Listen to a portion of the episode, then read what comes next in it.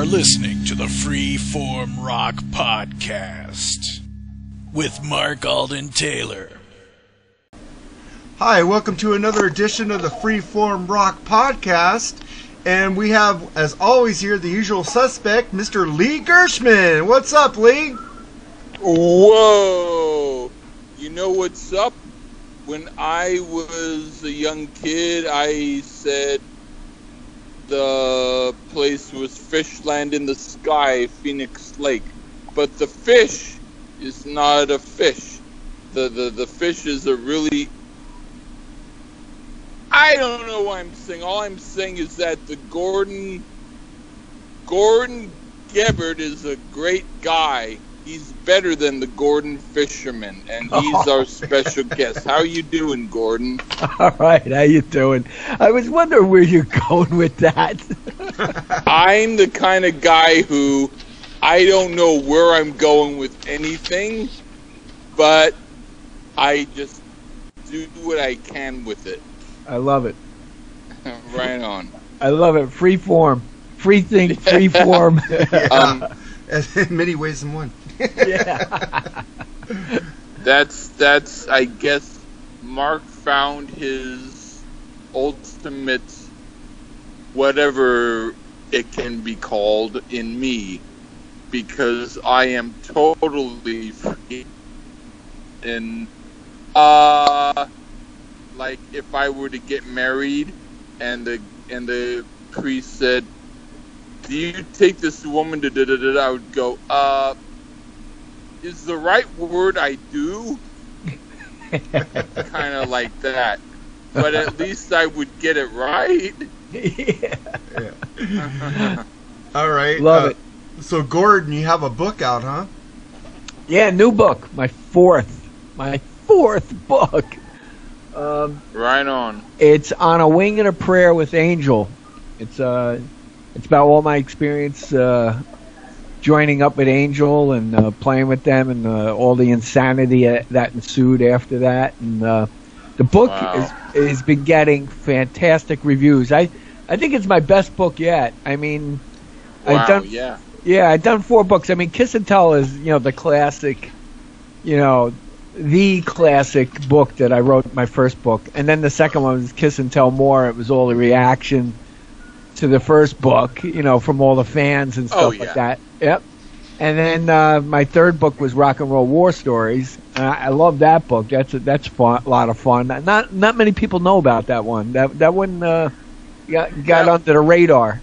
that that that one um I did buy a copy of the Kiss and Tell and then you gave me a copy of Rock and Roll War Stories. To me Rock and Roll War Stories was like the stuff that people ordinarily would not ask you about or know about, but it was it it was a part of your career yeah. and and and and that's what I like. It's like, you know, um, I've been showing people the angel video of you in the tower, you Mhm. know, because you're really cool. I mean, I wish I could have been in a situ. I mean, I play keyboards, but I wish I could have been in a situation where I played live like that and and you looked really cool. You were a cool rock star, kind, but but you know not pretentious. You you were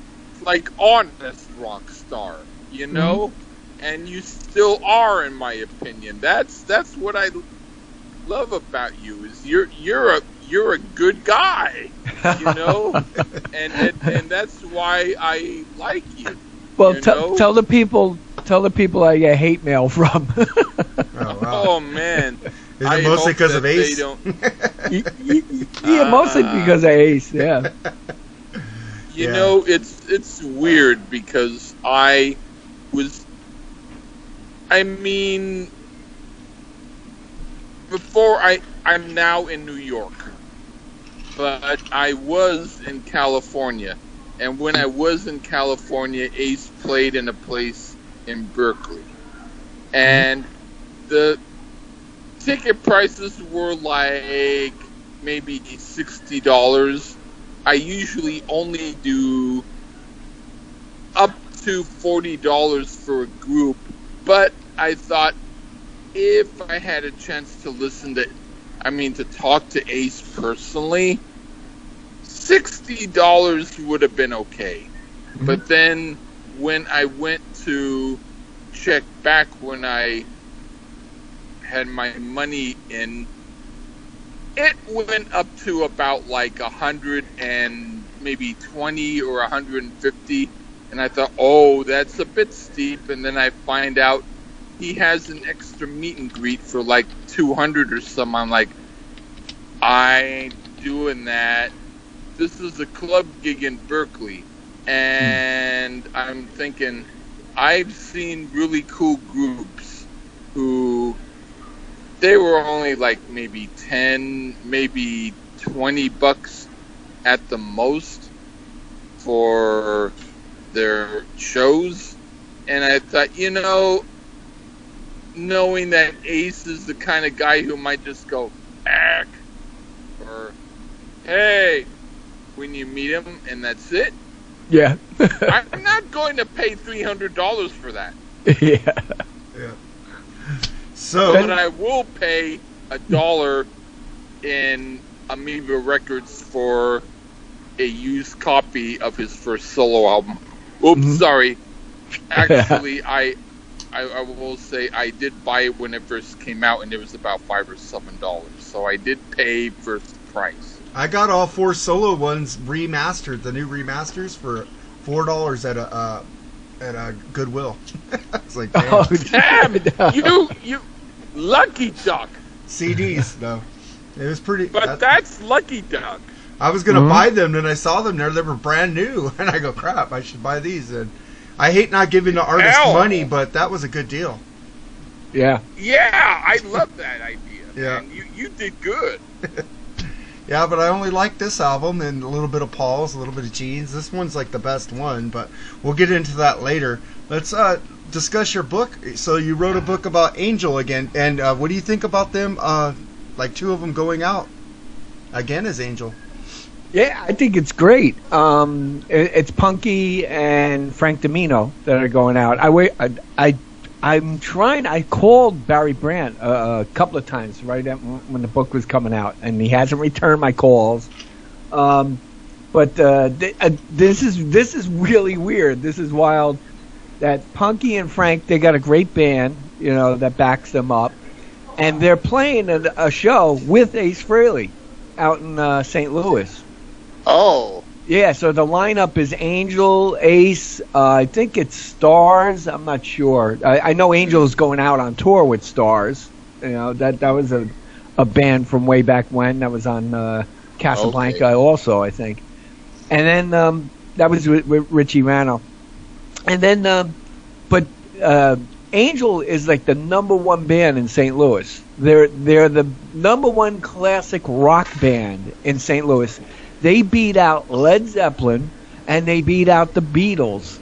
Uh, I don't know what other other band. They're the no. I'm telling number one. They played the Tower every hour on KSHE Radio to this day. It, it's a- that's it's cool. heavy rotation there. And when we played there, we sold out a place called Pops. It was it was you. I mean, the place held, held sixteen hundred people, and we sold it out. And um, and then uh, we played there. Uh, actually, Angel played there three times. I played there twice with them, um, and sold out every time. Um, they're doing they're doing fantastic now. I think it was great timing to put the book out. But you know what's weird? I don't know if you guys saw it. Are you in the Angel groups? Are you are you did you join any of the Angel? I- fan- One of them. I Yeah. I haven't yet. I haven't really Well- seen anything.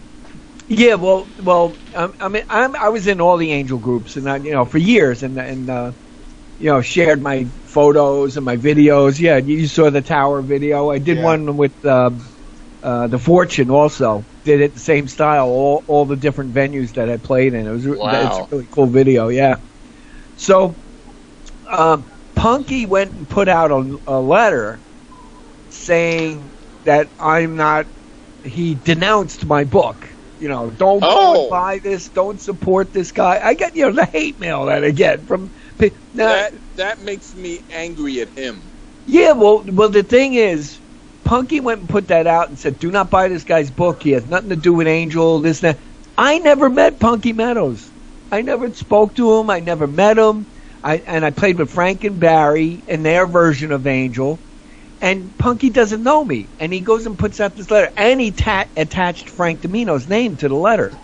So I called. and you were in that group in that I when I see that video you are there. Yeah, for three years. So it's it's it's it's this fucking I don't know what kind of Frankenberry LSD they're on, but damn. so I, yeah, I called Frank up. I go, "What the hell is this?" And Frank's going, uh, "You know, uh, Punky just put that out, and he attached my name to the letter, and this and that. But you do have a reputation of, of writing bad books." I, I mean, I go, "What do you mean writing bad books?" Oh, You- I said, "You know shit. what I have? I, I have a reputation of writing books with truth."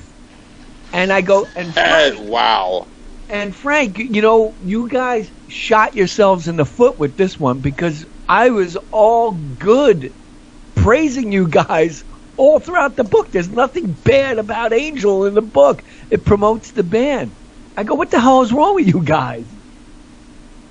Bizarre. Oh my word. Yeah, very bizarre. Would I, if I were to make a conspiracy theory, think Ace is involved with Angel and he's like, like saying something bad about you? I'm Yeah, not well, saying that's There's true, one. but Yeah, no, there's an, I, I I know I know what's going on. Also, there, the only guy uh, that gets uh, gets I I guess trashed in the book or whatever you want to talk about is is the manager because that's that's the guy I had the problem with um, when I joined Angel. And I and all throughout my book, I don't even mention the guy's name. I don't even want to give him undue publicity. This guy could come out okay. and name yeah. himself if he wants to, but but Mr. he- Shitburger. yeah, exactly, yeah. So so he was he was horrible. He was the demise of me leaving the band uh, after three years. I worked my ass off. Uh, just to let you know how the book is. I mean, the book. I love Angel. It was one of my it was one of my favorite bands growing up. I went I saw them twice. You know, the original lineup. I saw them with uh, Mickey Jones, uh, the original lineup with Mickey Jones playing bass. And then Okay. Mickey Jones got kicked out of the band. Then they had Felix Robinson in the band, and I saw them with Felix, and that was in the at the, Palladium in New York City back in the se- 77, 78. Okay. Um, and then and then I ended up, you know, I, the book is really cool because I go throughout. It's like a love letter to Angel. That's why I'm really laughing at the irony of these guys, atta- you know, of Punky attacking me because uh, here I am in the book praising him and loving him and loving the band, and here's Punky. That's how he's going to treat. Even if I was just a fan that wrote the book, that's how he would treat a fan that wrote the book. It's But- like it, it, it makes me think of if Kiss had someone who is a fan who wrote a book of Kiss, Mhm. and they said you can't put that book out because it isn't an official book, even if all they did was um, talk about how great Kiss was. right. And that's that's basically what Punky said. Punky said it's not. I disavow this book. It's not an official book. An official book. I was in the band. How can it not be? Yeah. Dang, that's funny. I, I'm- It- I- it's I- funny. It's just so then I called Frank, you know, numerous times because I, I started getting hate mail. Well, you know, there's a lot of Angel Kiss fan crossovers. You, you, you know. Oh, that. Oh yeah. So they they the a lot of them were Ace Frehley fans and stuff like, and all of a sudden, you know, the hate Oh. crap started piling on, and the Angel, I'm not buying that book, and there's a. So meanwhile, the book comes out, and every single review so far has been five star reviews. How great the book is. Yeah, and I'm I'm talking about I'm not talking about friends that read the book. I'm talking about regular fans that that went out and bought the book, you know, not listening to Punky, and they read the book and they go, Yeah. "Oh my God, this is a great book. This is like brings me back to my, it brings me back to my you know." uh, back in, in time where I loved Angel, and, and it it just it's very nostalgic, and then and then promotes what they're doing today. So for for Frank DiMino and and well mainly Punky for Punky to do that, he really he shot himself in the foot. I, For I call- that punk, for that Yeah. punk to do that. The punk Sorry, to do- but Yeah, yeah. Uh, But it's I called Frank up. I said, "What do you want me to do? Have a pissing match with Punky on, you know, in radio interviews? You want me to start trashing Punky, you know, and start calling him an idiot, idiot on the air and stuff like that?"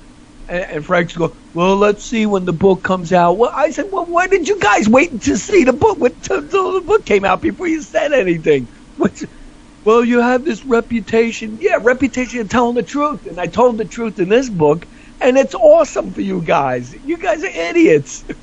They sound moronic. yeah. Free I promotion, mean, To man. me, hmm?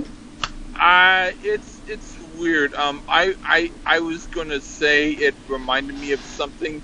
I can't remember what it reminded me of. If I remember later, Yeah. I'll let you know.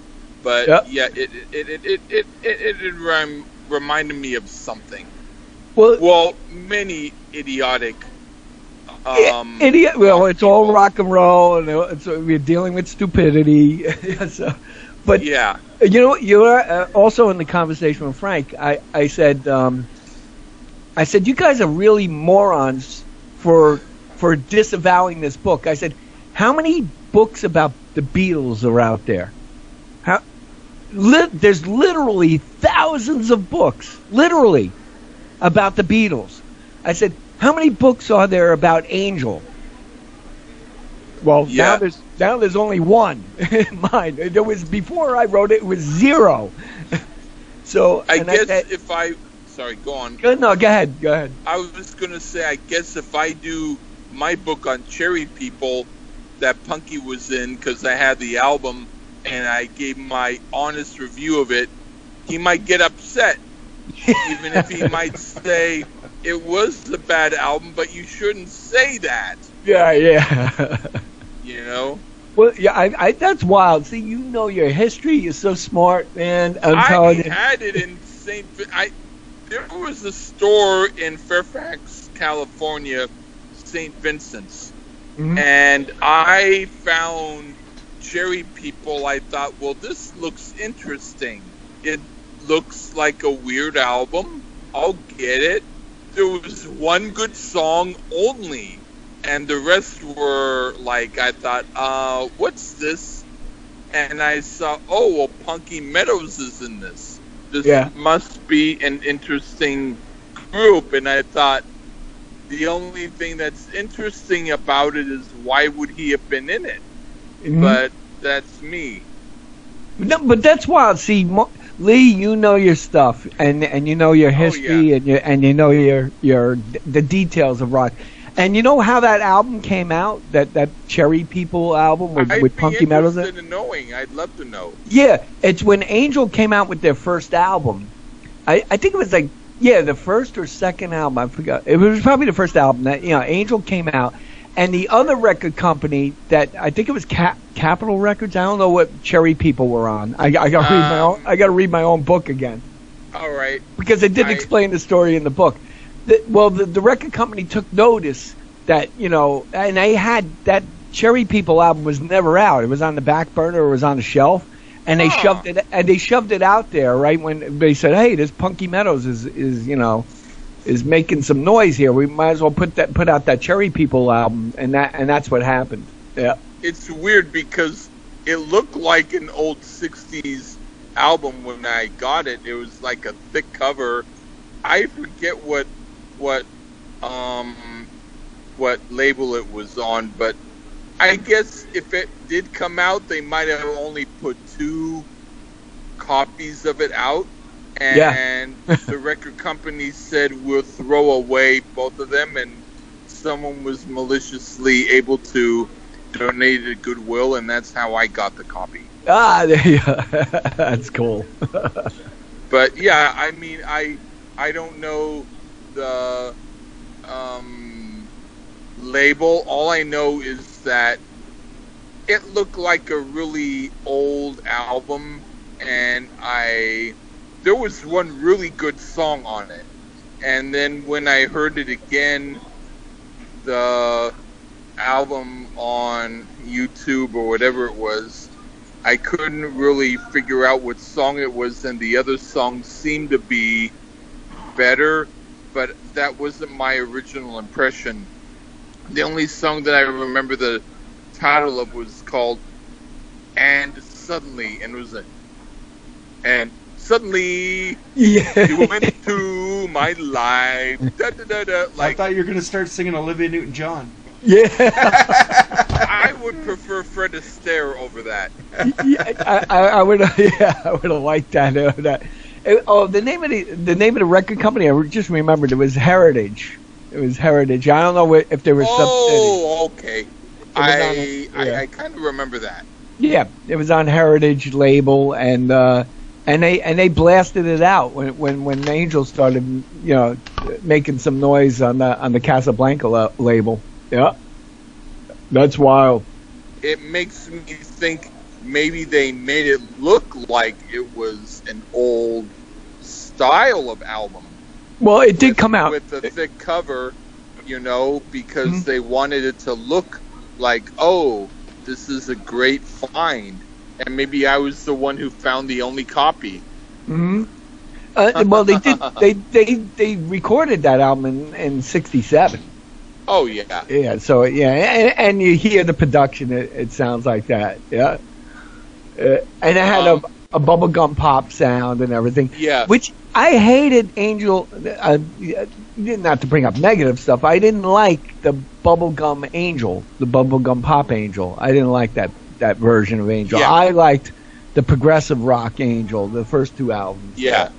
Mhm. It makes me wonder if Punky was angry because they went progressive when he was like, "Damn you! I was in Cherry People. Why can't we do that?" And they say, "Shut up, Punky. Be smart." yeah. It's like, "I'll be smart, you little." Blah, blah, blah, blah, blah." I, I, I'm, I, I'm not trying to make waves, but that's kind of what I do when I'm doing conversations on Uh-huh. podcasts. You got it, Lee. great, great. You guys, both of you are great. Thanks, man. Yeah, Yeah. yeah. Is there anything? So, so the, the book, like I said before, the book reviews uh, from strangers. I mean, my all, all my friends read it, and and and that all my friends that are in it read it, and they're going, "Oh my God, the book's great," you know. And that, and I didn't take like I like that feedback from them, but I want to get feedback from strangers. You know, you- cause Yeah. because you got your friends going, yeah, it's great. Oh, I love this book, great. Yeah, because you're in it. You know, I And get then- stranger and stranger all the time, so my opinion would be really good. I know, so I gotta I gotta get copies to you and Mark. I'll get, I, I'll get it I'll. I'll definitely buy one. no, I, I'll get I'll get one out to you. All right, man. And I, I'm and it's on me also. I didn't, you know, the the uh, when when the book came out, I had no promotional copies. They said that that you're not getting promotional copies. Everybody's got to buy one, and and so uh, that, you know when I I called Frank, you know, I was going to send those guys copies. I was going to send a copy to Punky, and Punky unfriended me on Facebook, and then they they kicked me oh, out. They kicked me out of some of the Angel groups too. They kicked me out. And I was like, what what is wrong with you guys? Unbelievable. This book is great. So now when the book came out and the people that are still in the, the groups, you know, they, they got other people going, yeah, you know, you got to read Gordon Gebert's book. It's a really good book. I don't know what why And you were really good in the band. Yeah, yeah, well, yeah, thank you. I appreciate it. I did my I- best. I think so. I think you were really good. Yeah, thanks. Thank you. Well, the, the, the point of my book also, um, just to give you a gist of it towards the end, I would the the bad manager that we had, a really bad manager, and he took me for granted. He he th- he thought it's easy to get a keyboard player for Angel, right? And Ah, and he didn't you know he didn't see the value that I brought to the band and and uh, you know and what sacrifices I made because we were making deals like going on the road. You think going on the road? I even tell in the book how much I was getting paid and and and not getting and getting screwed out of. That might have been something that was a bone of contention for them. Yeah, the- I, I, the manager asked me. He goes, "Can you? Uh, what can we do? How much will you take to bare minimum to, to get this band back going and this that?" I said, "Give me a hundred dollars a night on the road. A hundred dollars a night." Now, guys, is that really super reasonable? Yeah, that's really cheap. Yeah, Yeah. I mean, At the end of Damn, a I at would- the end of I a would- tour, he wasn't paying me the hundred dollars a night. He was screwing me out of the hundred dollars. I go, "What the hell's wrong with you?" fuck. Yeah. So, so uh, just to let you know, the, the towards towards the end of the book, uh, you know, all the, the the crap hitting the fan and everything, and and th- those guys not paying me this and that, and they thought I was replaceable, so they were looking for a guy to replace me. So they were asking, you know, Jordan Rudess from Dream Theater. They were asking. Um, The minus one hundred dollar people. Exactly. The mind, yeah, the mind. Those guys were asking for fee, you know, what they were going to charge on the road, what the whole band was getting paid. You know, the, what, the, what they were making on the road. They, were, they wanted like two thousand dollars a night, and this and that.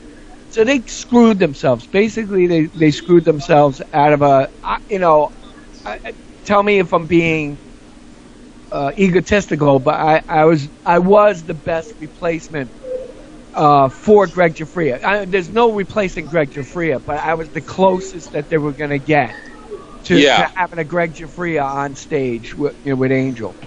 I Yeah, I think agree. Jay. I think Gregg Giuffria was really good in Angel.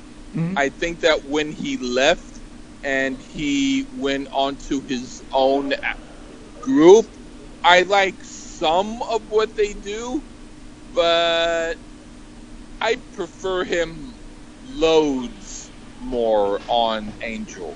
Yeah, he would. He was well. Which one are you talking about? J- the band Giuffria or House of Lords?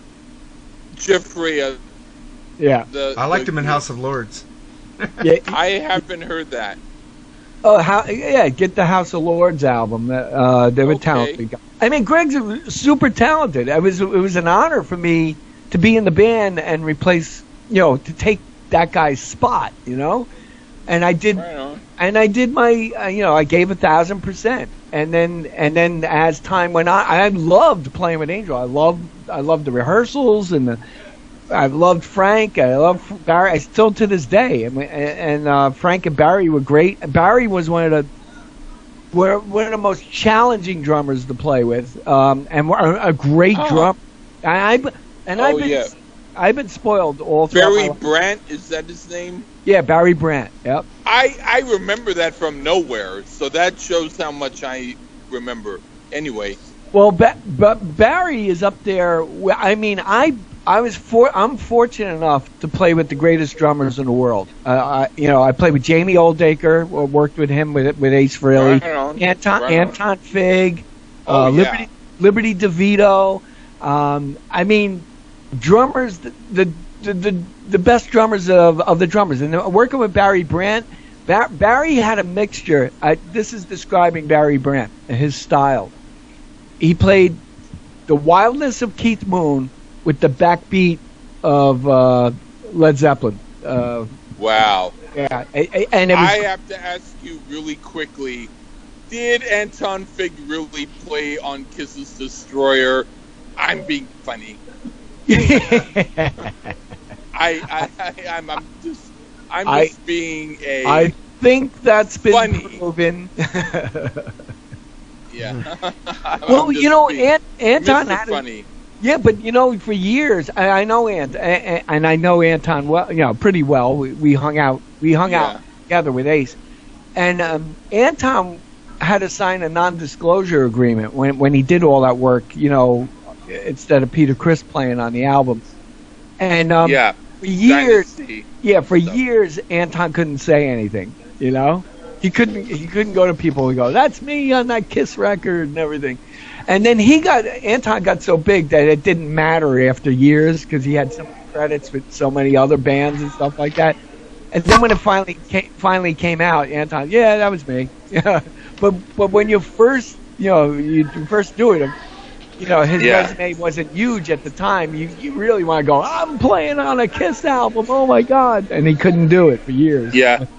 I had the album, um, the group. I think it was called Shanghai, Mhm. and he was the drummer, and Amanda Blue was the singer, and Beau Hill was in the group before he became the uh, Producer Ratt. Yeah. Mhm. Yep. Right. But you know, um, there were a couple of songs that were good, but or overall, unless you find it for twenty five cents, I wouldn't look for it. no. you, you- you're not on eBay searching for it, huh? I, I I got it back then in um um um um St. Vincent's de Paul, the same that I got the Cherry People for Mhm. twenty five cents, and it definitely was worth my twenty five cents. Yeah. There was there was a couple of good songs, but but yeah, it's it's not it's not some that people would want now. yeah. Yeah. So, anything else on the book? Um, uh, just I, can't re- I can't reiterate and how proud I am that th- there's review uh, all five star reviews on Amazon. You know, from from strangers and and uh, and then I have my friends that call me and go, you, know, the book's fantastic. I do me a favor, please put a review up. You know, spread the word. It's great to hear it to me, but try try to implore upon all those Angel fans that hate me now because Punky told them to. It, was weird, really weird that Punky, you know, did, said that Gordon Gebert guy is, has nothing to do with Angel. Um, Oh, he's not a he's not family. He's not a friend of the band, and this that. And I'm like, well, Punky, I I, I played with the band for freaking three years, and for nothing, losing money, you know, because I wasn't even getting paid, and the three and all the tours that I did was money out of my pocket. Now the other ironic thing about this, I didn't write the book. That's not the main goal. Is to make money.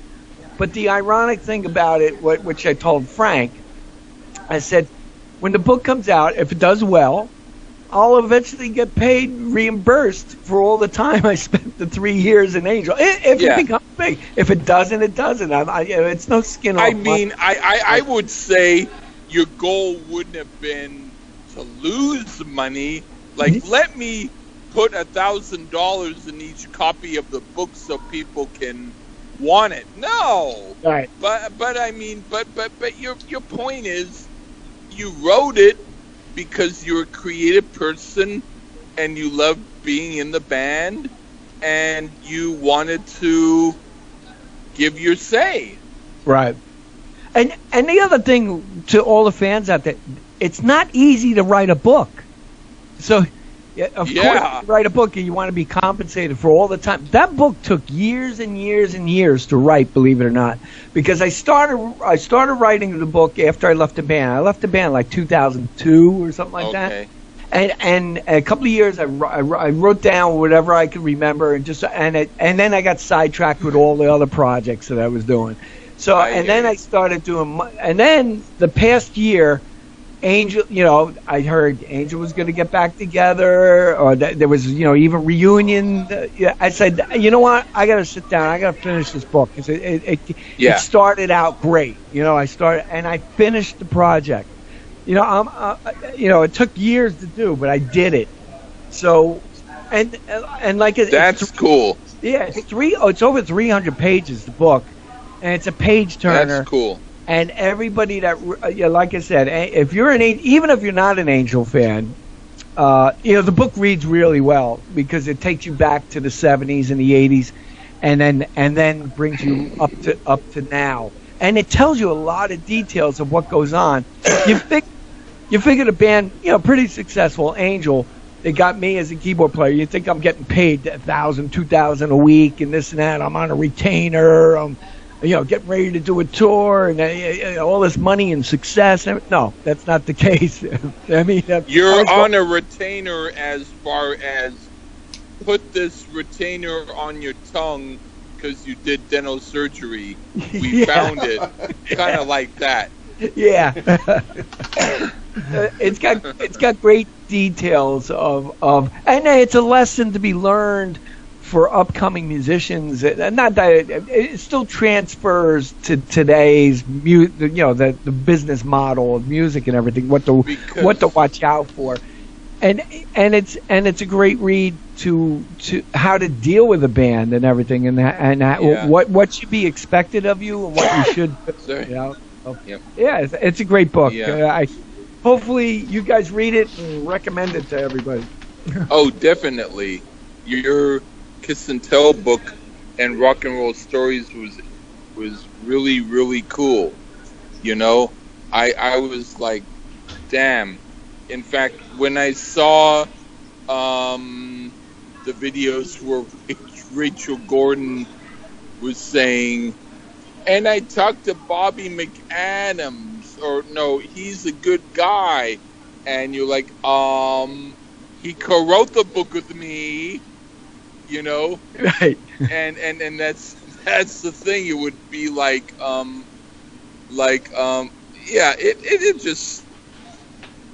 I mean, I'm not saying that I'm against listening to Ace on YouTube, but I mean, I am not. If I were to meet any member of Kiss, it would probably either be Peter or Gene.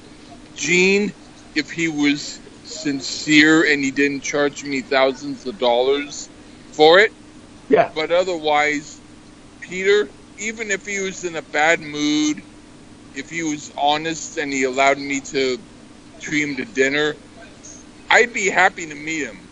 The the, Mhm. the rest, um, Paul, I would have to probably dress up in a really nice suit to impress him. And Ace, I would probably have to just. I have no idea what what would make Ace perk up. You know, that's that's my my my standing. Yeah. It, it's wild. It's wild to hear you say this because the there's no real musician I want to sit. I, I, you know, I, you know, you guys know my idol is Keith Emerson, and I, Oh, I yeah, and I ended up befriending. I ended up going to dinner with him. You know, Right on. yeah, and and that was my idol. You know, and I ended I'm up sure becoming he was. Was he a cool guy? really cool. I mean, it was really cool to me, and and um, right on. and and we became really good friends. It was amazing. Uh, Um, Yeah. yeah, I'll, I'll, I'll tell you the quick story. Um, uh, I started. Uh, I mean, I, I knew. It, it's funny because I became friends with Keith through uh, through a manager that managed Ace. And, and it was weird that he, he was Oh. the manager of ELP a long time ago. I go, that's my favorite band of all time. So I ended up going to their concerts and going to dinner with them before the shows and hanging out with them after the shows. And then Keith read the Kiss and Tell book and he loved it. He thought it was hysterical. He goes, Right "This is on. one of the one of the funniest books I've ever read because that was all rock and roll. So I was doing this TV project and Keith kept calling me, and you guys know I could shoot the crap, or, you know, pretty much keep conversations oh. going. And Keith Oh, yeah. called me one night, and we're talking about a TV project, and I was on the phone with him for three hours. And my girlfriend came down to the office and go, "Who are you on the phone with?" I go, "I'm on, I'm on the phone with Keith Emerson, right?" And then Oh, the yeah. next the next night, Keith Emerson called again, right? And we're on the phone for another three hours, and we're talking about all wow. kind. We're talking about all kinds of stuff, politics, uh, the band, you know, and you know everything. It was really he, he thought it was really cool. Third night he calls. We're on the phone again, another three hours. She comes down. She goes, Right "You're on the phone?" I'm on the phone with Keith Emerson. Yeah. The fourth night the phone rang.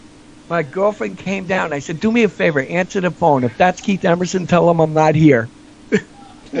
Oh, wow. Now, if you told me in high I school, get, yeah, I get, I get, I, I get probably what you mean, and um, I will say, I knew a guy, Jerry Peterson. He was the brother of Dickie Peterson of Blue Cheer. He was a really cool guy, and I even did some. I wrote some lyrics to a song that he wrote, and my lyrics were "My Sweet Child," and he said it sounds too much like Guns N' Roses' "Sweet Child of Mine," so he didn't use it. but I put it on score music. But he was a cool guy. But yeah, um, he he was okay. I forget what I else I was gonna say. Um, what what were you just mentioning before I mentioned this? Yeah, I, I was mentioning, you know, Keith Emerson, us talking for like Oh, three yeah. nights in a row. Yeah, and then all of a sudden he calls it. I, if you told me in high school that I would be blowing off Keith Emerson's phone call, I, I think, I, you know, But yeah, I mean, the thing that I was going to say was me and my girlfriend at that time, I had a copy of The Nice, Five Mm. Bridges. yeah. And, and, and, and I had some other stuff, and I asked her, what would you like to hear? She was into some music, but not as well versed as me. And she went, well, The Nice sounds nice. So I played it, and then she said I really like it, so I was able to have some fun with her to the beat of the music, and so that's one of my favorite nice albums. And not, I can't believe. See, Lee, you're you're you're better than Uh-uh. Eddie. You blow Eddie Trunk out of the water. I got news for you. Ed- Whoa. Eddie Trunk would not know what the nice is. And Eddie Trunk, I Um, don't think Eddie Trunk would know Cherry People. You know your music history, dude. I'm so Oh, impressed wow. every time I come Thank on this you, show. Thank you, thank you, thank you. Oh, awesome. I, yeah, everything I know is on the back of an album cover. Mm-hmm. I I did not know, I did not have an IQ. I had an album back cover. you had A B C Yeah, you album had- back cover. you didn't have an IQ. You had an LP. Yeah, yeah. Thank you, thank you. That's that's definitely the way to put it. I didn't have an IQ. I had an LP. Da da da da da da da da. That is awesome. no, you know your. I can't believe you know the nice, uh, the Five Bridges album, and uh, you know that was my, that was my youth. I used to put those albums on, and and uh, you know really obscure stuff. We'd always look for obscure stuff, and we didn't have the internet back then. It was all word of mouth. Oh yeah. just just like uh, I write in the book, in the beginning chapters of the Angel book, how I discovered Angel, and every every person that read the book and, and corresponded with me goes, I found the band almost the same way you did. It was, and you brought back because we only had Creem magazine, we had Hit Parader, Oh And yeah, yeah. definitely. I, and then I we only Creem. and the only we didn't have MTV back then.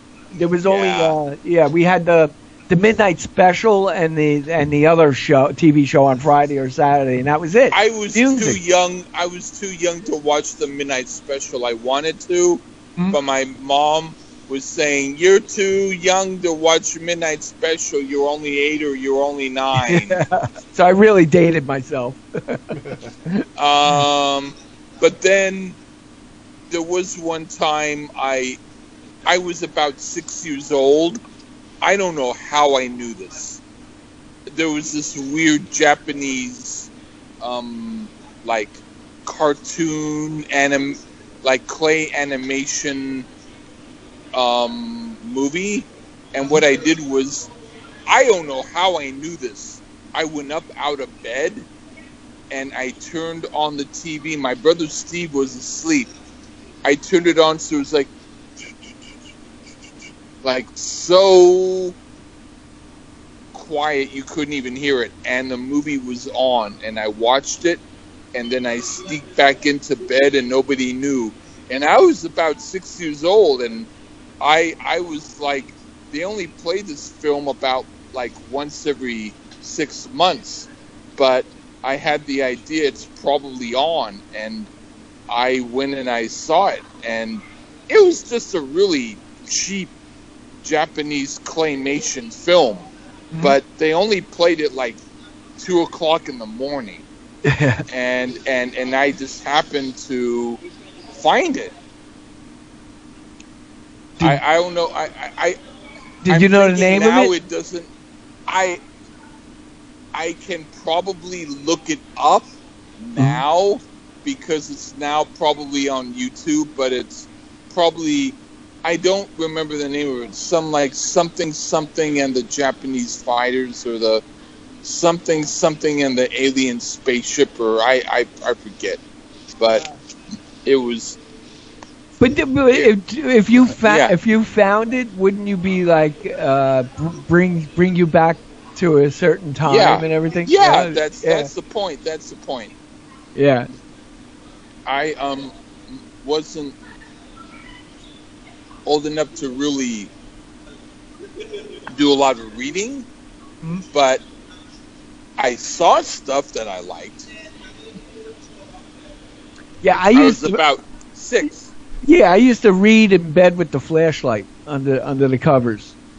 You know, Right on. I have, I have a book out, read, you know, we have the flashlight out, and then you know, parents would come in, go to bed, you know. I used to do that. I the very first book that I read on my own. Was kiss and after- tell. No, I'm kidding. Um, um, I, I would like to say that, but it was The Wizard of Oz. Oh, really? That's a great that's a great book to read. Yeah. Yeah. Um. That, and I was really young. Yeah. So yeah. Did we lose Mark? No, I'm here. Yeah, yeah. Yeah. He's just admiring our brilliance. Nah, That's true. I don't know all this stuff you guys are talking about. I guess I'm a little younger. yeah, ah, it's it's good. You're a, you're two minutes younger. You're right behind. Two minutes to midnight, right? No. Yeah. All right, so let's get you. My guys want to get into this album now? Why not? Sounds good Unless to you me. have more something, uh, mo- uh, more to say about the book. No, no, I did- you guys allowed unless you need any more info about the book. The book's Yeah. great. It's available on Amazon.com. Available on eBay also. Oh, there's one other thing. Just I'll do my cheap plug right now. Um, if you buy it direct from Pippo Publishing, which you could do on eBay, um, you could buy On a Wing and a Prayer with Angel. That's the name of the book, and I personally sign it to you.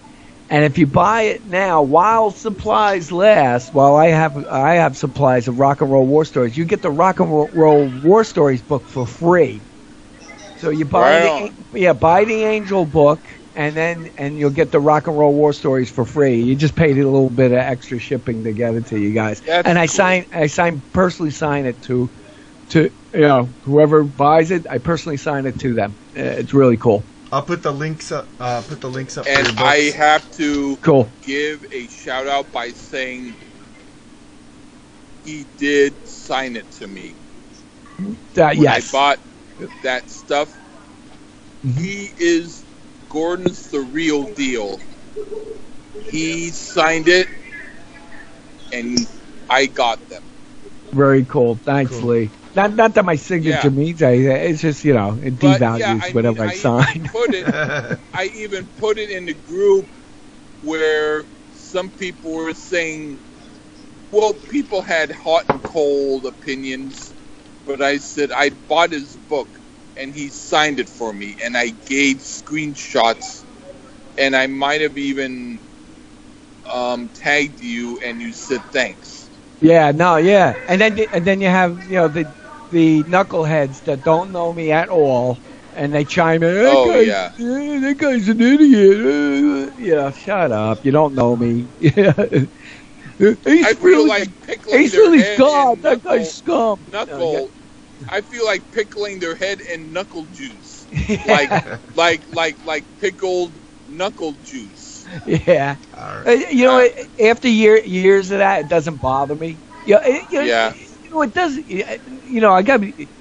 You you don't want to hear it. You don't want to see it. You know, but, Definite. but but but in my mind, I go, the guy doesn't know me. You know, he's he's he's a big giant Ace Frehley fan. I get it. You know, you, you- and if you want to use me as a punching, you know, a virtual punching bag, and it makes you feel better, go for it. I don't care. You know, but But, But- yeah, you know, but people I, that I, I think it's shitty. Yeah. But, But yeah, you know I what? know what you mean. But this is but this is the funny thing about that. If I'm such a bad guy, you know, or so crappy person, this that, why was Ace really best friends with me for ten years? You know? True. yeah, so, Let you know, me ask you this. yeah. I'm kind of being kidding. Mhm. When he decided you were no longer a good friend, was that when he was starting to get really into the drugs? Yeah, no, no, he was well into drugs all along, you know, but but he decided I'm a crappy friend when he saw dollar signs in front of him, and and um, when our relationship went sour, Ace and I, it was over Rock Soldiers, and Ace Yeah. needed money for his addictions and stuff like that. You know, I'm talking uh, drugs and drinking and every other addiction that he has. You know, um, Yeah. when it comes to uh, money and stuff like that, he always needed money to feed feed him, feed him, and we always telling him, you know, start a business. You you got to name brands. Start start a business. Yeah. Bobby Bobby McAdams told him for the longest time to open a guitar store in White Plains, New York, because they had Sam Ash there and they had a couple of music stores there.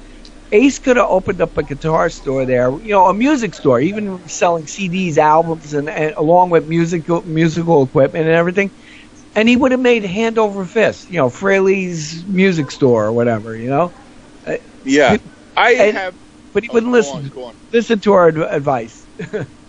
I I I'm curious of your opinion. You can answer, or you can say you don't want to answer, depending upon your well, wish. But this recent stuff uh, of a post of Ace really saying to Gene Simmons, "The gloves are on." Oh, I saw Um, that. I want to be back in the throne. I'm thinking if that's Rachel Gordon, Bingo. and, and also the idea of her saying Gene and Paul wanted um, Ace killed.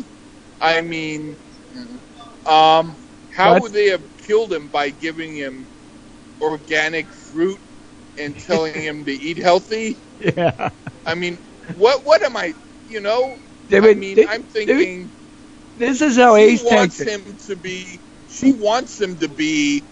Oh, all right. Uh, I, I want to hear what you say. Well, I, I said Gene, Gene and Paul were trying to kill Ace in Ace's eyes when Gene and Paul wanted to make Ace sober. A- Ace would be going, "You're killing me here. You've been trying to make me sober." Oh, yeah,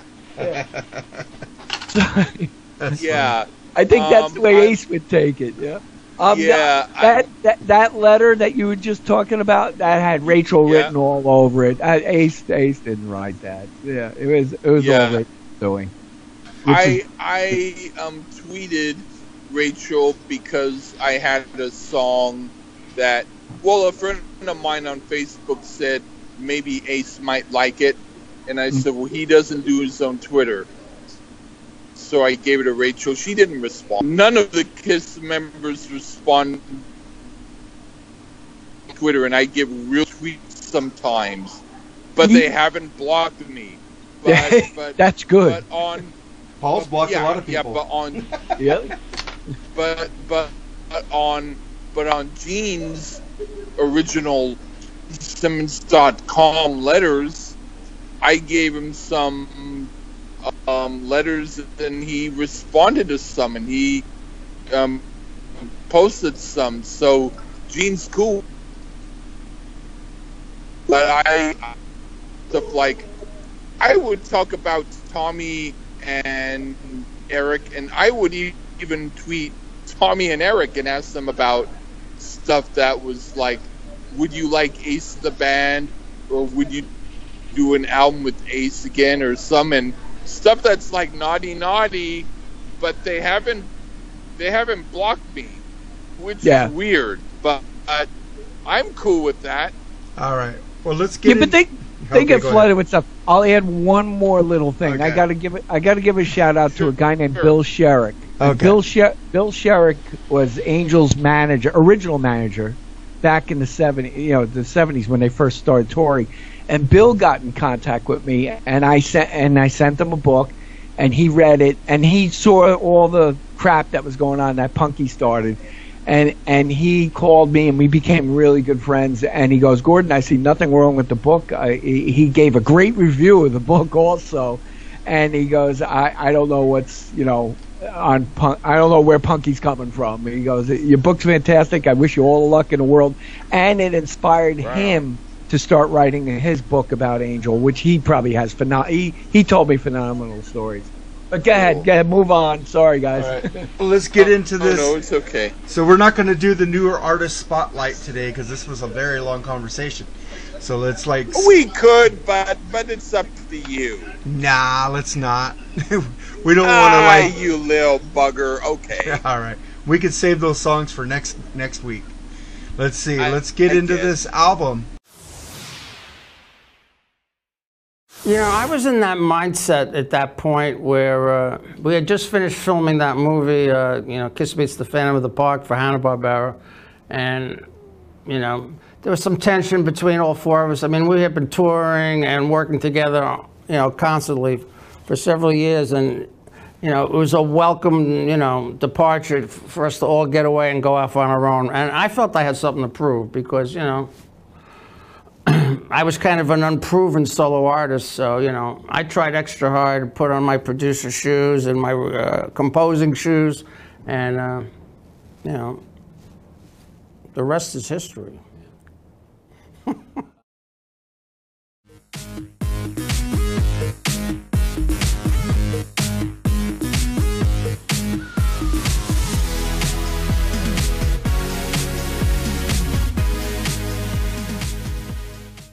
which was let's see it says 19 ace frehley 1978 solo album from ace frehley the lead guitarist of american hard rock band kiss. It was one of four kiss solo albums released by casablanca records on september 18 1978 and it was uh, uh, produced by eddie kramer and ace frehley.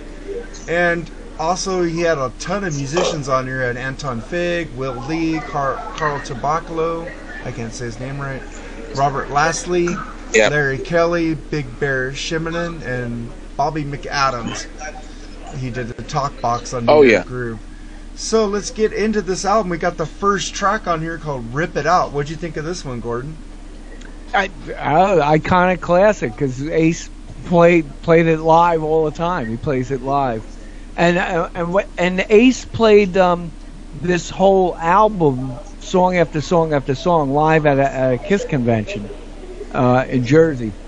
So uh, just recently, just a couple of months ago, he, he just did it. So that was kind of cool. But but uh, rip it out, he always did, and that had uh, I think Ant- Anton was on drums on that. Rip it out, and and um, it's not you know, it says like your Ace is uses an iconic song. He didn't write it. That's that's the other thing. He added his Whoa. name to the writing. It was I know Larry Kelly, Larry and Sue Kelly. Wow. Yeah, they, fact, they wrote the song. done, I, I'm, I'm, I'm curious about something.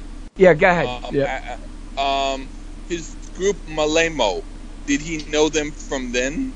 yeah, he knew Larry and Sue from from that before. Yeah, Yeah, yeah, yeah, yeah, because he was on few songs on Molimo that some guy found in this barn, the acetate, and it's on YouTube.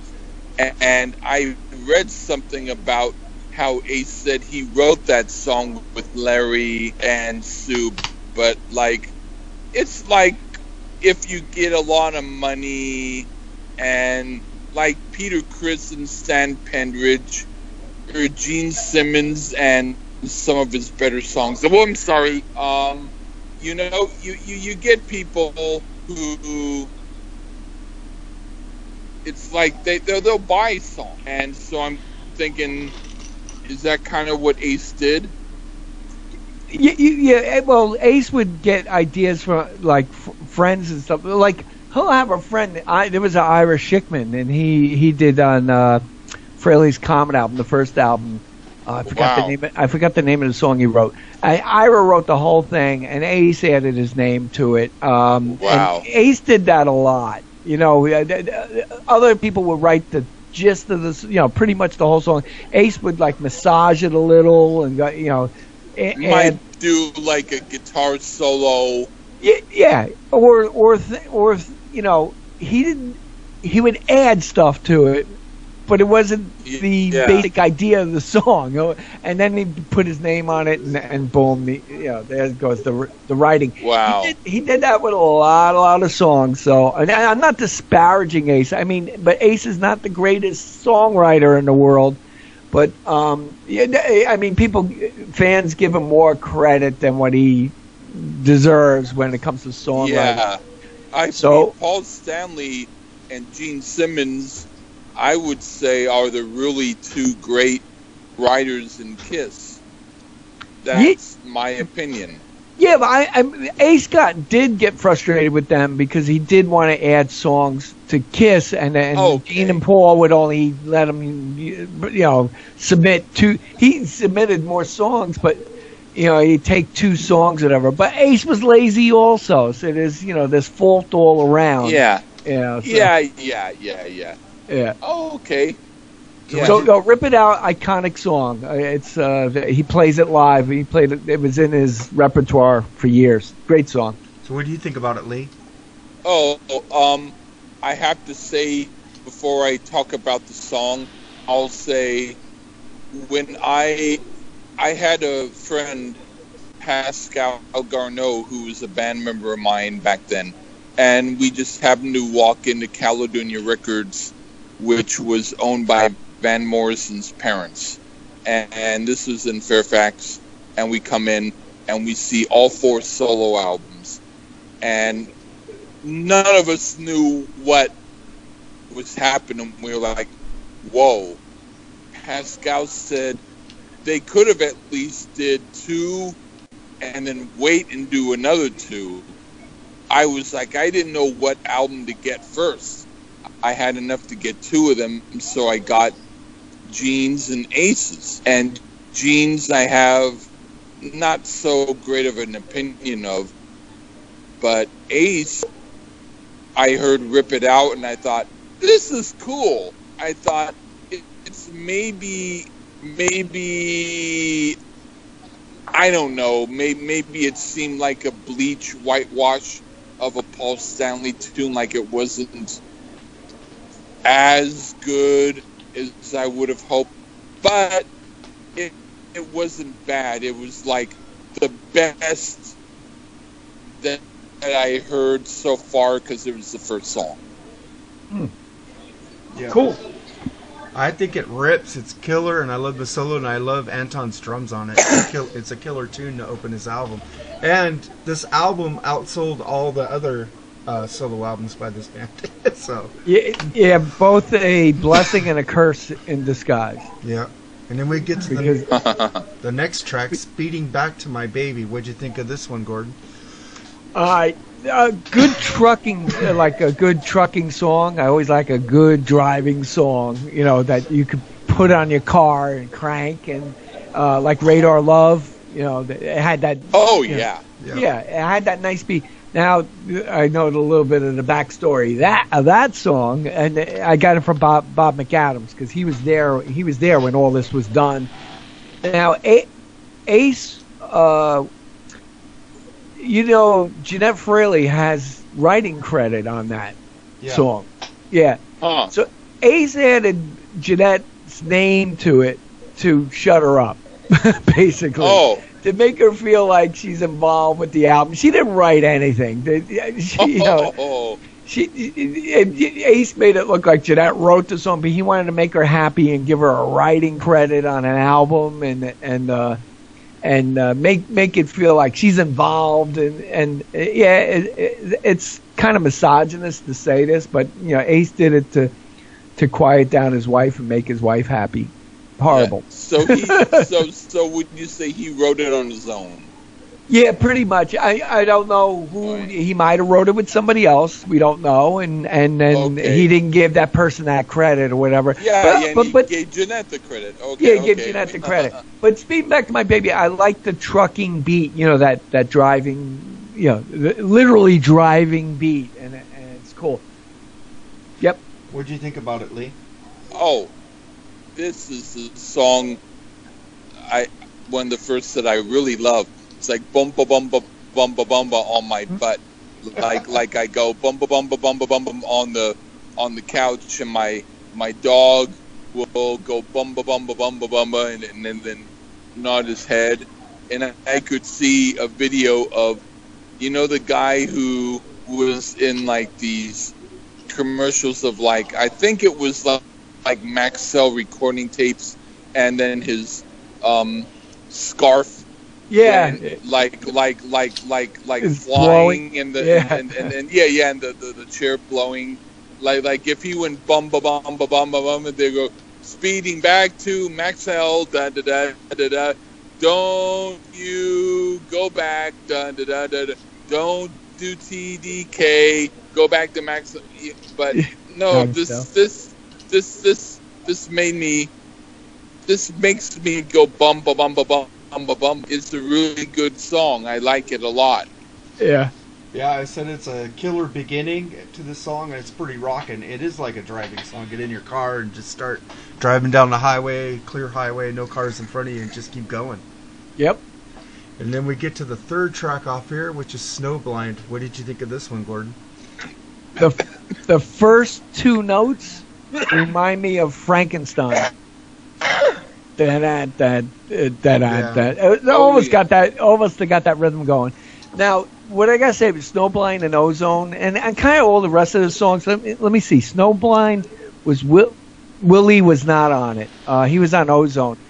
The the production on the album is lacking, but we but it's back in the we're back in the 70s with this, right? And I think the bass the bass wasn't pumped. Even on Speeding Back to My Baby, I think the the bass is lacking on all the songs. Uh, if if you really li- if you want to analyze the the uh, mix and the and the production of the songs, uh, song wise, great song, great riff. I think Ace's vocals fit that song so well because because Ace is not the greatest vocalist in the world. You know, he's not bon, John Bon Jovi. You know, um, but, but um, I have a, d- a definite opinion against his music, but I don't mind his vocals. But I don't love John Bon Jovi's songs. yeah, But I'll I'll, I'll, I'll, I'll shut up. That's a running joke but- between us that I'm going to get him to do a Bon Jovi album. oh, there you. Yeah, um, and I'll scream and yell. But anyway, that's But- for another day. Yeah, but but Ace's it fits Ace's style of vocals because he, you, if you really uh, if re- really analyze it, Ace almost raps through songs. Oh yeah. You know what I mean? He he doesn't sing. He he's you know he's he's saying notes. You know, snowblind. He, he's not. Yeah, I don't know how to describe it. I'm not, I'm not being the most descriptive, but you know, but Ace is not. He's not a crooner. Put it that way. You know, Yeah. No, he talks sings. I, like, I was I like talk that. sings. Yeah. I, like. I was like that in our group, and I did to my band member Pascal, who could sing. Why don't you sing anyone? I don't want to. So I'm oh, okay, I'll do it. But I was like, and then da da da da da da da. da, da da da da, and I didn't really sing. Because if I sang, it would it, it would be like no arms can ever hold you like these arms of mine. And you're probably thinking okay thank you for not continuing. You know what i mean? Yeah. but i mean if i go no arms can never hold you like these Mhm. arms of mine then then it sounds a little bit better. So so that's what i did. And i'd have to say ace at least got a cool way of doing it So, what'd you Mhm. think of this song, Lee? Um, I thought it was great when I first heard it, and I don't dislike it now, but it kind of lost its feel. To me, it's kind of like I prefer other songs off of the album, and there's one that I really love, but um, there's a few that I really love, or a couple that I really love. This one is 90% I love. Yeah, I, I think this song kicks ass. This song rules, and I wrote that Ace is like the best of the solo members. Uh, I don't think the other solo members have sold much being a solo artist compared to Ace and his various bands after he left Kiss. I don't think Paul or Gene or even Peter Criss have done well solo, but Peter, uh, but Ace has, and I I think it's more to do with his personality and his love of the fans. I, I do like Paul Stanley's "Live to Win" album. I'm sorry. There's a couple of songs that I really hate, but most of it I love. I'm talking about monetary wise. I think he's made more Oh, money yeah, than them solo. Yeah. Yeah, because I think If the money- other I think the other two are money was- standoffish. Yeah, if if money was the factor, then Bon Jovi would be more hip than Judas Priest. I'm sorry. All right. Well, let's get into the next track, which you picked, Lee Ozone. So here's Ozone on the Freeform Rock Podcast.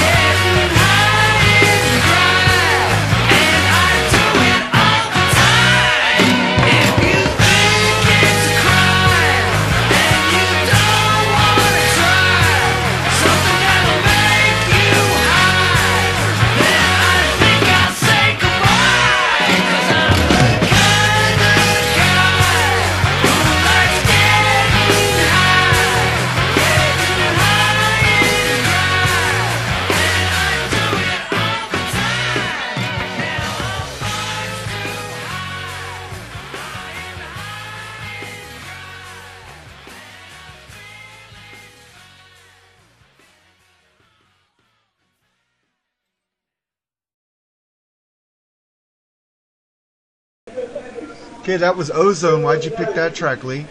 I'm the kind of guy who likes it. Okay, I can't do it as well as Ace, but I love this song. I never get tired of it. It's awesome. I just everything about the song makes me think wonderful. You know, this is probably one of the best songs Ace and or Kiss has done from the period of their first album up until when Ace left. This is to me it's just awesome. What'd you think about it, Gordon? Um, it, it's weird. At first, I, di- I, I didn't like this song at first, but you know what I, I, I love about the song is is when it gets to the guitar part, like a minute and a half in, and it goes diddly diddly. diddly. I mean, there's really cool triplets in there and stuff like that, and there's a little more Okay. music. Yeah, there's a little more music involved. Like me being the progressive guy, the Emerson Lake and Palmer guy, Oh, where you okay. where you want to hear riffs and stuff, and it's a it's got a really cool riff, and Ace's guitar sounds great in this. Um, I, I hate to even analyze. So, see, you guys ask me analyze songs, and I and it, and I have the curse of being a musician. When you're a musician, you start listening to production. You know, you're not listening, enjoying the song. You know, Yeah. you, you, you start That's picking. cool though. You, you But- start picking things apart. You But know? as a non-musician, I could I could pick out bad production, like uh, when they brick wall albums and they just turn up all the freaking things and it sounds like Cookie Monster when you turn it up. Yeah, You know, yeah, I, yeah. Can, I can hear that shit. Yeah. You don't hear any Yeah. fidelity in albums. But I was gonna say you talked about the production on this album. I have the remasters and I put this in my iPhone, and this actually like the levels are pretty nice in here. The bass line's pretty good. I think they yeah, is it. the bass kicking ass on Yeah, the on the it's remaster? Kind of kicking ass in the remaster. because that's I think that whole the whole album the the whole Ace Frehley '78 solo album needed the the bass was so undermixed and under under EQ'd. You know, it didn't kick ass, the bottom didn't kick ass enough, and and and the songs deserved it. You know, Okay. Yeah. but Would you Ozone. believe? Oh, go on. but go on. yeah, but Ozone, the guitar, the guitar work is is I love the lines. It- you know, did it, did it, did it, did it, and uh, th- th- it's.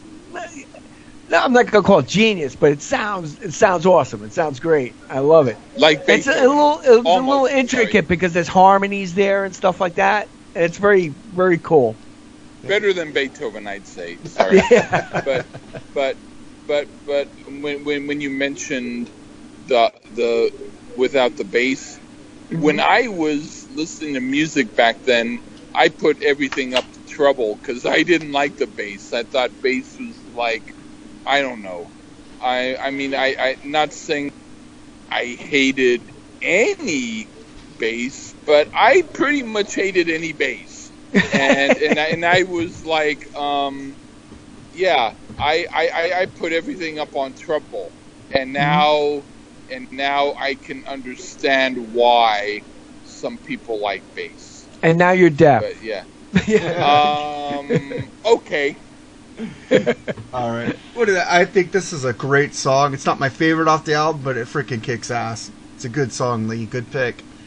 And then we Right get to on. the last song. If you had a vinyl record, this would be the last song on side one. This is track five. What's on your mind? What'd you think of this one, Gordon? You know, I, I wasn't that familiar with Ace's solo album. You know, I had to replay it recently for you guys. You mm. know, to because I never put it on. I didn't have it for my turntable back then. I was I, I hate to say this on your show, guys. I was I wasn't a Kiss fan. Yeah. I was best friends with Ace That's Frehley. I wasn't. A, and I I'm wasn't. really I a Kiss fan either. I, I Yeah. like Ace. I got into him with the Frehley's Comet. and then, Yeah. I, then I went back and I listened to was him a and Kiss Kiss. fan. Sorry, So, but I'm I'm a retro fan, and it's really weird because I had the, the weird relationship with Ace Frehley. You think I would like despise everything Ace and this and that? No, I I even say to, to fans that that break my balls about the Kiss book and the Kiss and Tell book. I say enjoy the music. Don't worry about the Yeah. personality. Don't worry about Ace's personality. You grew up loving the music and the image of Ace. Love the image, but you know what? I, I was as a human being, everybody has their failures. Not not to get into that, but let's get back to the song. Um, the, it wasn't my it wasn't a standout song for me on the album. You know, on even on second listens and stuff like that. But another another good, great song. I mean, Ace's solo album was the best out of them all. See, even the weak songs were were, were good. They were very good. Um, he, see, I didn't know it because he didn't play it in his repertoire when he when he started doing Frehley's Comet and stuff. He didn't play What's on Your Mind. So I don't know if that's one of Ace's favorite songs or whatever either. So, um, yeah, and uh, there was backing vocals. Uh, there was a guy named David Lasley and Susan Collins, and and they and they put backing vocals on. They might have been in the studio at the time. I they, they did this at they didn't do this at Eddie Solon stu- studio. I forgot which studio they did this at. I had it up right here. Hmm. It says the Mansion, Sharon, Connecticut, and Plaza Sound Studios, New York City. Well, the mansion was Ace's. Yeah. Yeah, that that was Ace's studio. So they, they- you know, these people might have been hanging out in Ace's studio in, up in, up in uh, Wilton, Connecticut. Um, and then and yeah, and then they took the tracks and they, they would finish up the tracks at another studio. Uh, the one in Manhattan, it says. Yeah, It says Plaza Sound Studios, New York City. Yeah, yeah, yeah, yeah. They, Manhattan. yeah. Yeah. So, so yeah, they did. Uh, you know, they recorded all the tracks and then they bring it down to Plaza Sound and then and then do overdubs and everything. Then mix it down there. Um, a good song, not not the greatest, but you know, not my favorite off the album, but you know, good. It's not it's not it's not me going, oh, that song sucks. You know, it, it's a good song. I like it. So what'd you think about it, Lee? I agree with some of what you said. It's not the best song. I think it sucks. Um, it, it kind of um, over time it sucks a little bit less. Yeah. But but like I I thought to myself, believe it or not, it sounded almost like did he really write this or did he borrow this from Jim Croce or something? yeah. but but it's like I'm like um everyone back in the 70s even a heavy heavy rock group always did at least one mellow song Mhm. and Ace probably did it for that reason. I wrote a song called Don't You Say Goodbye and I put it on YouTube and it's only about a minute long and people think it's incomplete but it wasn't incomplete. I just couldn't stand to do anymore. But they think it's a really nice ballad. But the idea is yeah, um as a nice ballad, it's probably no, no, it's not his best nice ballad. I'd say "Talk to Me" is his best ballad. But there, there you go. Yeah, I didn't. I didn't really care for the song either. it's, it's, I guess it's one of the weaker songs on the album. yeah, it was pretty weak for me. Yeah, Yeah. Ace Light. Yeah, and then we then we flip it over It to does not wash your clothes. Yeah. Just not quite your clothes. And then we flip it over to one of the songs you picked, Gordon. So here is New York Groove on the Freeform Rock Podcast.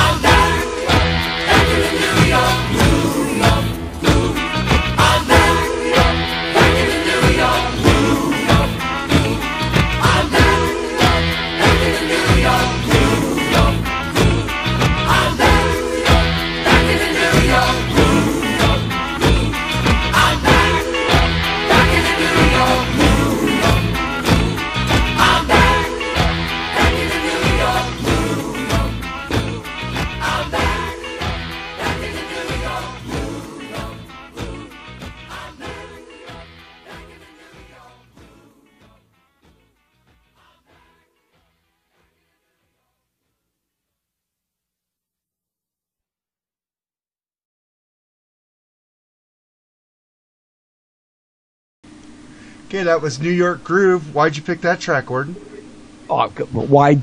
Why wouldn't I? Um, wait until you hear what I say, but go on. All right. that was you know that's Ace's hit. Um, uh, it's iconic, iconic song. They play it at Yankee Stadium. Uh, they play it at uh, Citi Field. They, uh, you know that was that was Ace's like signa- signature song. A lot of movies, Back in New York television Groove. shows. Yeah, yeah, but Still hear but it. But the backstory on this is Ace did not write it. It was Russ Ballard that wrote it. Oh yeah.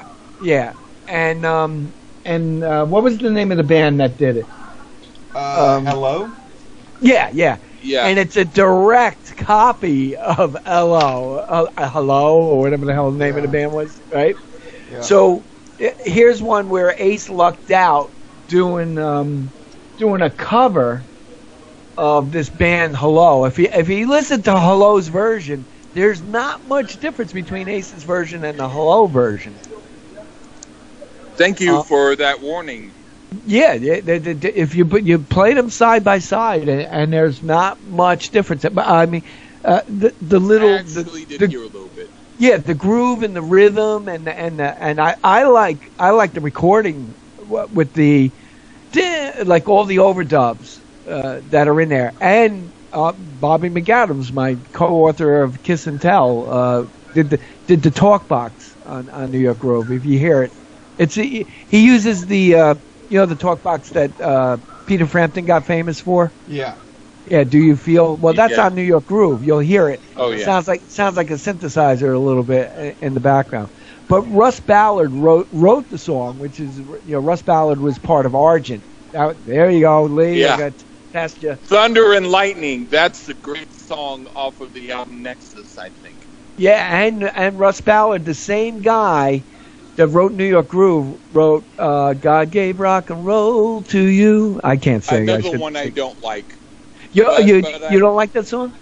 No, but but but I like I like um his album with the song Voices Yeah. and and and I can't hear you no more. That one's great. I had another album of his called Winning that had the song Since You've Been Gone. I Mhm. think the production on that was like there were too few musicians on it, like a bass and a drum and a singer. I was like, where's the rest of the group? But the the songs were okay. Yeah. That one was okay. But I mean, yeah. Well, I I liked the Argent version, you know, of God Gave Rock and Roll to You because of all the keyboards in it uh, uh, is Oh, okay. great. And then Kiss did a version of it, you know, God Gave Rock I and Roll. then- probably will like the Kiss version better. yeah, I mean, you- I mean, no, no, I will probably like the Argent version better. yeah, sorry. yeah. Li- listen to the Argent version, and you'll hear. I mean, it's really orchestrated, really well. Boom, boom, boom, boom. That bass in the Yeah. middle of it, and the and the keyboards, and the and Rod Argent had a great Hammond sound and all that. And Oh, then yeah. Ki- Kiss did a good version. Of, I mean, I'm not going to take it away from Kiss from doing a version of God Gave Rock and Roll to You, but that had. Um, I know we veered off from the New York Groove or Russ Yeah. Yeah. thing, but um, that had a lot of meaning for me because at the at the time Kiss came out with God Gave Rock and Roll to You, and they were doing the, the video, the official MTV video, is when um, uh, uh, what's his name on drums? Oh, so God, I got a brain. Eric Carr. Eric Carr, thank you. I just got stutter brain there for a second. Um, Eric Carr was sick at the time, you know, and that and and he could he tr- he was trying to get do the video. He was very sick at the time, and it was a real hard time for him with, with the band Kiss.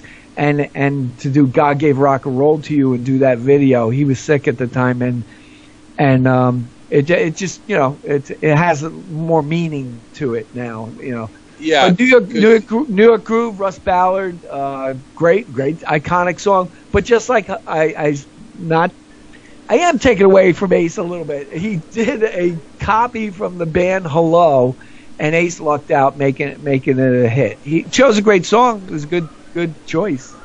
So what'd you think about it, Lee? Ah, you want honesty? Always. Oh, I like it better now, which means on a scale of one to ten, it's about a two. but I, I always thought that it the the beat bothered me like dope dope dope dope. I thought if it was like I'm back to dun to the back in the New York groove dun the dun to dun like that, then it would have been better. But but it always sounded a little bit like a marching song, like it didn't pick up yet. Yeah. So I was always irritated at the beat. But I mean, I have to say, I don't hate it. I will still listen to it. I'd say on a scale of 1 to 10, it's between a 5 and a 6 for me, depending upon my mood. But when I first heard it, I thought it reminded me of Gene's whole solo album. it's a goofy song. You Yeah. know, it's a goofy song, and it's a little bit of like I. You know what? I'm starting to not like the song. I'm gonna bring my love. I'm gonna Thank bring you. my. I'm starting Thank to you. not like the song after your analysis. But no, I I get where you're coming from with this. But but I in, it, but it's a. Uh, it should have been. Um, an anthem, and it's not an anthem. Yeah, You know, I it- agree there. Yeah, it, it could have been a great anthem song. Yeah, and they and they didn't make it, and it, it got it got lost a little with the like you said It with the beat. for and the football, the the Super Bowl hit that Yeah. didn't make the field goal. yeah, Well, it's like a T Rex song, you know, with that glam English beat, you know. Yep. Nah, great great analysis there, Mark. Yeah. that- yeah, you're spot on with Yeah. that. Yeah, And, it, and Another one that I'm not so keen on. T Rex. Always. I like that Power Station's song. version of uh, "Get It Get It On." I like Power Station as a group more overall. All right, th- th- this is what I the big hit that blew up the album. I love it. It grooves. Great, uh, great song choice, Ace, because he didn't write it. So that's what I said. and then we get into the. Then we get into the next song, which you picked, Lee, right? Uh, Yeah. I'm in need of love. So here's "I'm in need of love" on the Freeform Rock podcast.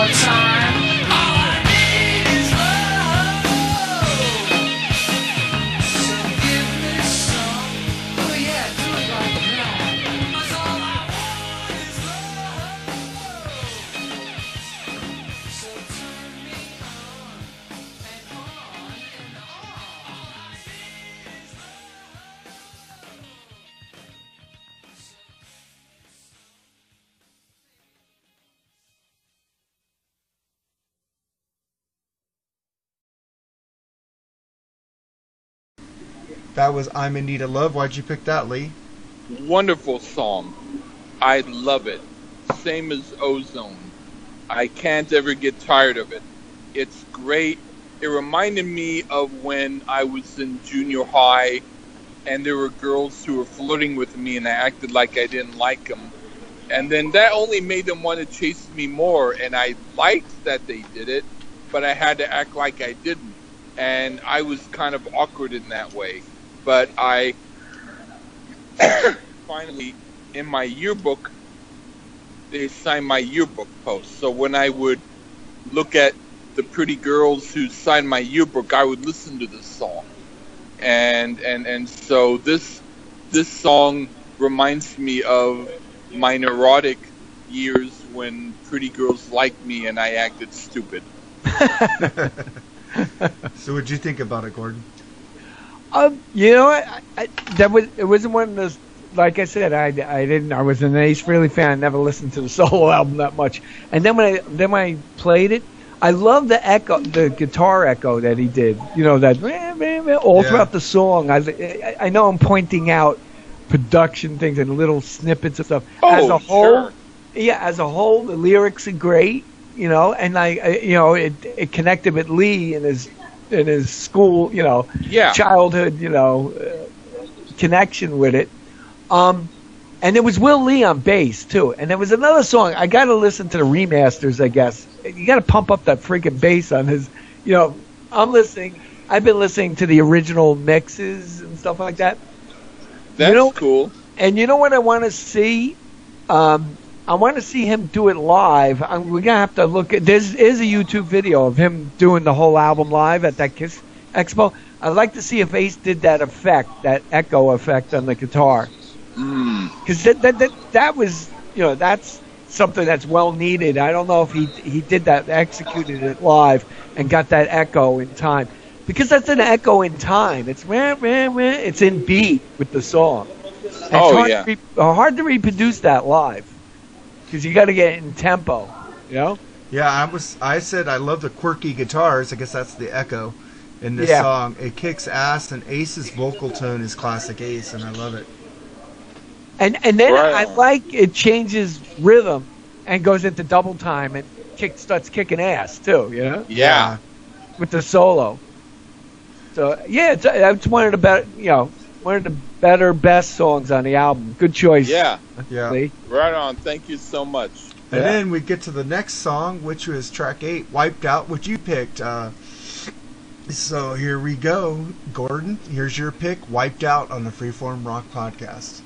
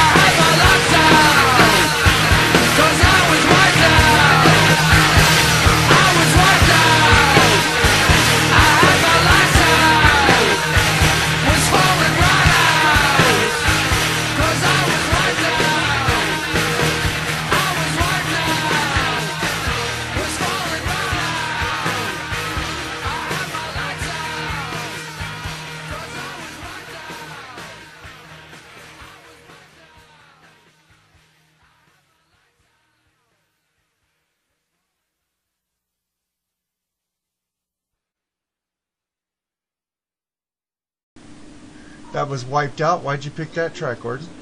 Well, it's it's another one where Anton Fig, my buddy, plays on it. So, and and it's a little tribute to Wipeout, the original Wipeout, and it has that uh, Oh, you know, yeah. the, the beach the beach beat in it in the beginning, you know, Yeah. and then then it goes into. Uh, I'm actually listening to it right now while I'm talking to you guys to remind me of of this. Uh, the, the vocals are great. It goes into it's a little tribute of Wipeout, and it's got Anton Fig kicking ass on you know on the toms in the beginning. yeah. So, yeah. So, and then Anton Fig, Anton Fig got writing credits for it, which is really cool to give Wow. a drummer writing credit on a song, which my good friend Liberty DeVito never got from Billy Joel because Liberty would write songs rhythmically for Billy Joel and not Damn. get writing credit for it. That was a great Yeah. drummer, man. I love Billy Joel's drummer. Yeah, yeah, that was Liberty, and I'm uh, They're the ones. very- They're still Yeah. in a fight, aren't they? yeah, yeah, yeah, yeah. Yeah. They- So that was after Jon Small and Attila. Lovely. He he comes comes out with the. Do you know what I'm talking about? Uh, you have to. Yeah. You might have to explain it to your listening audience. Yeah, you have to explain it to me. I, I, uh, uh, um, um, it takes hours with Mark. He says, "Hi," and that's it. I understand half the things you say. I, I have my lead Dakota ring. yeah. Okay, okay, that's that's good. So, uh, what do you think of the song, Lee? Great song. I mean, it's kind of complex for Ace. It's. I mean, I don't listen to it a lot anymore because I don't want to ruin, excuse me, my love for it. But I really do think it's a really great song, and it's one of the better songs off of the album. Yeah, I, I love the drums on this song. Anton's kicking ass.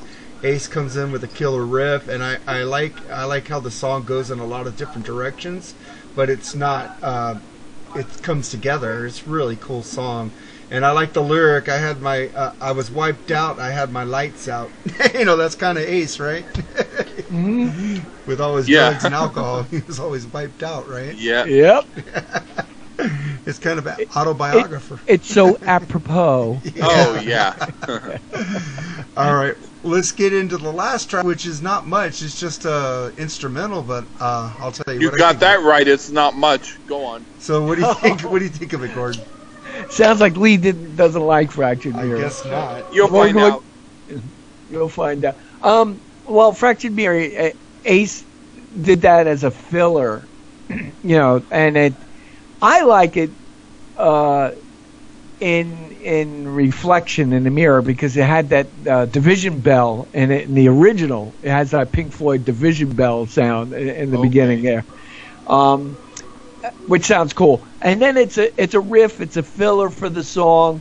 It's a cool riff, but it goes on a little too long. He, yeah, he really. Uh, I, I mean, I'm into progressive rock, Pink Floyd, and all that stuff, and I, I guess that was Ace's Pink Floyd moment. You know, doing this fractured mirror thing. Um, cool song that should have been picked up for a TV show. It, it would have been good for an introduction you know, for a Netflix TV show or something like that, soundtrack or something. But you know, for an album to be sitting back and grooving on uh, for Ace Frehley, it I, I could see why some people might hate it, but I, I kind of like it for the little bit of Pink Floydish uh, effect, and Ace doing different versions of it all throughout all his albums. You know, he did it. He did Fractured Mirror Yeah. on the Frehley's Comet album and stuff like that. So. Yeah. So, what do Uh, you I think, think of that- it, Lee? I think that the other versions of it are a little bit better than this. Yeah, the I- production yeah. Well, um, more than that. I and the, and the well, performance. well, well, well, yeah, well, yeah, yeah, production and performance. But I mean, I just kind of thought that I just don't like that sound. Just like the um, beginning of Getaway, the introduction. I've been trying to find on YouTube or something no, I'm sorry. I said Getaway. I meant Rock Bottom because Getaway's one of my favorite songs. So I'm a fool there. But I mean, the song Rock Bottom and Ace Frehley's way too long intro. I've been trying to find on YouTube a version of Rock Bottom without that intro because I just like that song. But I mean, Fractured Mirror, I understand and I can get the concept to what he's doing because he's doing interesting, multi layered stuff. And it's good as a play toy. Like, oh, look, mommy, I got Play Doh. Let me see how many layers of Play Doh I can draw. but I, but I kind of don't like it. I think that it's like Gene Simmons when you wish upon a star. It's only a tiny bit better than that. Yeah, it, it's oh, not to interject here. It's Ace being spacey. Oh, I definitely am glad you said that. Yeah, I, I thought it was cool. I liked it. I like a lot of Pink Ah, Floyd. you so always do. Yeah. You love everything. I don't love Just everything. Okay, he, he sorry. didn't. He didn't like what's on your mind or whatever. Yeah, oh, I didn't like yeah, that song. no, no, no, no. And in fact, we agree. In fact, we agree on everything. Right on, Mark. Sure It's all we do. Yeah, right on. Yeah, man. So that's the end of the album, and uh, thank you for being on here, Gordon. Uh, thank you guys. You guys are awesome, and and, and it was Right over a year since the last appearance. I'm Yeah. like, oh man. right on. And I uh, and I thought about it because you were so good. Uh, Yeah. Thanks, guys. I really appreciate it. Yeah, and I Yeah. wanted to ask you, do you have like a track you would like to play out with? Because me and Lee have two tracks of the week. Do you have a track you'd like to play, like a new Uh, song off this album or, or off anything? any album? Uh, I- you know what? I guess you you got to pick an Angel song.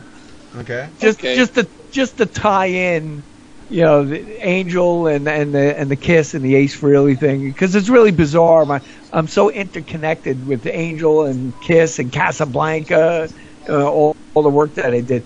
So I uh, go with the Tower. Right on. I think we did that last time too, but that's okay. Yeah. Well, we'll do the original version. okay. Last time we did the live version with you on it. Oh, that's cool. Yeah, do the studio version. Okay, we'll do the studio It's- version. It's a great song. Right. Yeah. All right, so I'm going to play us out with my track of the week, which is Simple Minds, "Oh Jungleland" live, and uh, you picked Gordon Haskell. Could be. Is that Eddie Haskell's brother? Nah, I'm joking. No, I thought it was Gordon Gebert's brother. I'm kidding. Yeah. No, no, no. Actually, he was from King Crimson a little bit. A little bit. But, but but Mark's impressing me that he knew who Eddie Haskell was. He used to watch Little You Leave It to Beaver and repeats all the time. there you go. That's just one moment to impress you because I impress you so many thousands of times. That's so true. It's It okay. is true. Yes. All right. No, actually, Yeah. no, actually, um, it proves how much Mark is older than me. That show got canceled because Ward was a little too hard on the beaver. Ah, Oh, love that joke. Yeah. okay. All right, guys. So here's our tracks of the week: Simple Minds, Gordon Haskell, and Angel. Until next week, you guys have a great week, and we'll talk to you later. Bye, guys. You got it. Thanks, guys. All right, Okay. bye. Take care, all right? Bye bye.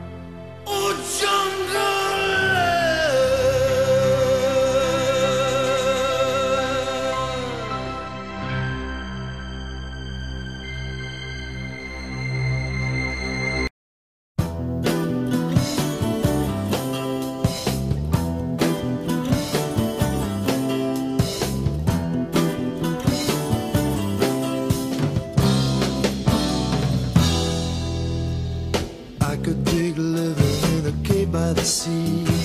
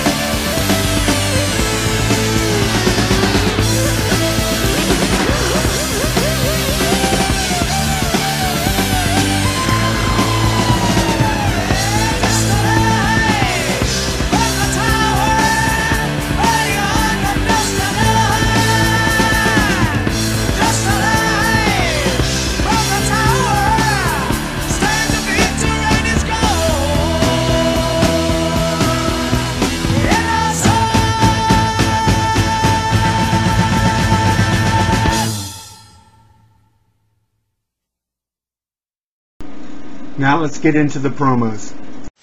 Hello, folks. This is the rock sponge Terrence Reardon of the Terrence Reardon and Friends podcast. Join yours truly every week as I look at a different classic rock and/or metal album that had an impact on my life and/or rock music in general, and I'm usually joined by a friend or two.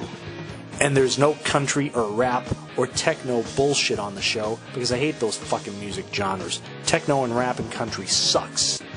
So if you want a kick-ass rock and roll podcast, check out the Terrence Reardon and Friends podcast every week on YouTube and now on Podbean and iTunes. So yes, folks, I'm available in two different, three different ways.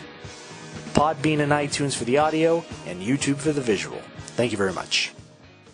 Sunday, Sunday, Sunday. I wanna rock. Sunday, Sunday, Sunday. You gotta fight for your right. Sunday, Sunday, Sunday. We've got Bush. Sunday, Sunday, Sunday. That's right, bangers. Cold beer, hot women, loud music, and copious amounts of hairspray and spandex. Every Sunday, 9 p.m. Eastern, the Big Bushy Power Hour is the biggest party on that metalstation.com. You haven't listened to Mars Attacks podcast? What are you waiting for, man? Host Victor Emrois brings you all types of hard rock and metal based podcasts.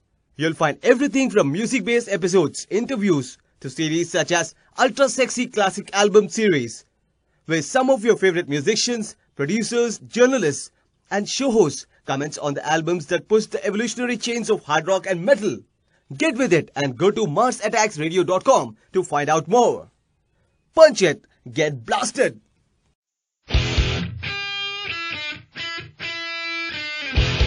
From New York, Hey, hey, hey, hey! What up, bangers? From North Carolina, Skitter Pal Meow Meow, this is Bushy. and the Mountain Man. Tune in every week for your listening pleasure only on the plug with Bushy and the Mountain Man. You can find us on Podbean and iTunes. Thank you very much. Hey, this is Lee Gerstmann, and if you like to hear some stuff that's like you don't know what it's gonna be, and even if it's stuff that I don't even know what it's gonna be, check me out on what I call the Lee Gerstmann Show, and it's just me doing reviews or me doing horsing around or whatever I'm doing. Check it out, please. You have just listened to the Freeform Rock Podcast. All music played on the Freeform Rock Podcast belongs to its owner. If you like it, go out and buy it. Get your music on Amazon, iTunes, or at your local record store. Support what you love. Support the artist by seeing them live, purchase their music. The Freeform Rock Podcast is not affiliated with any of the artists or music that we play.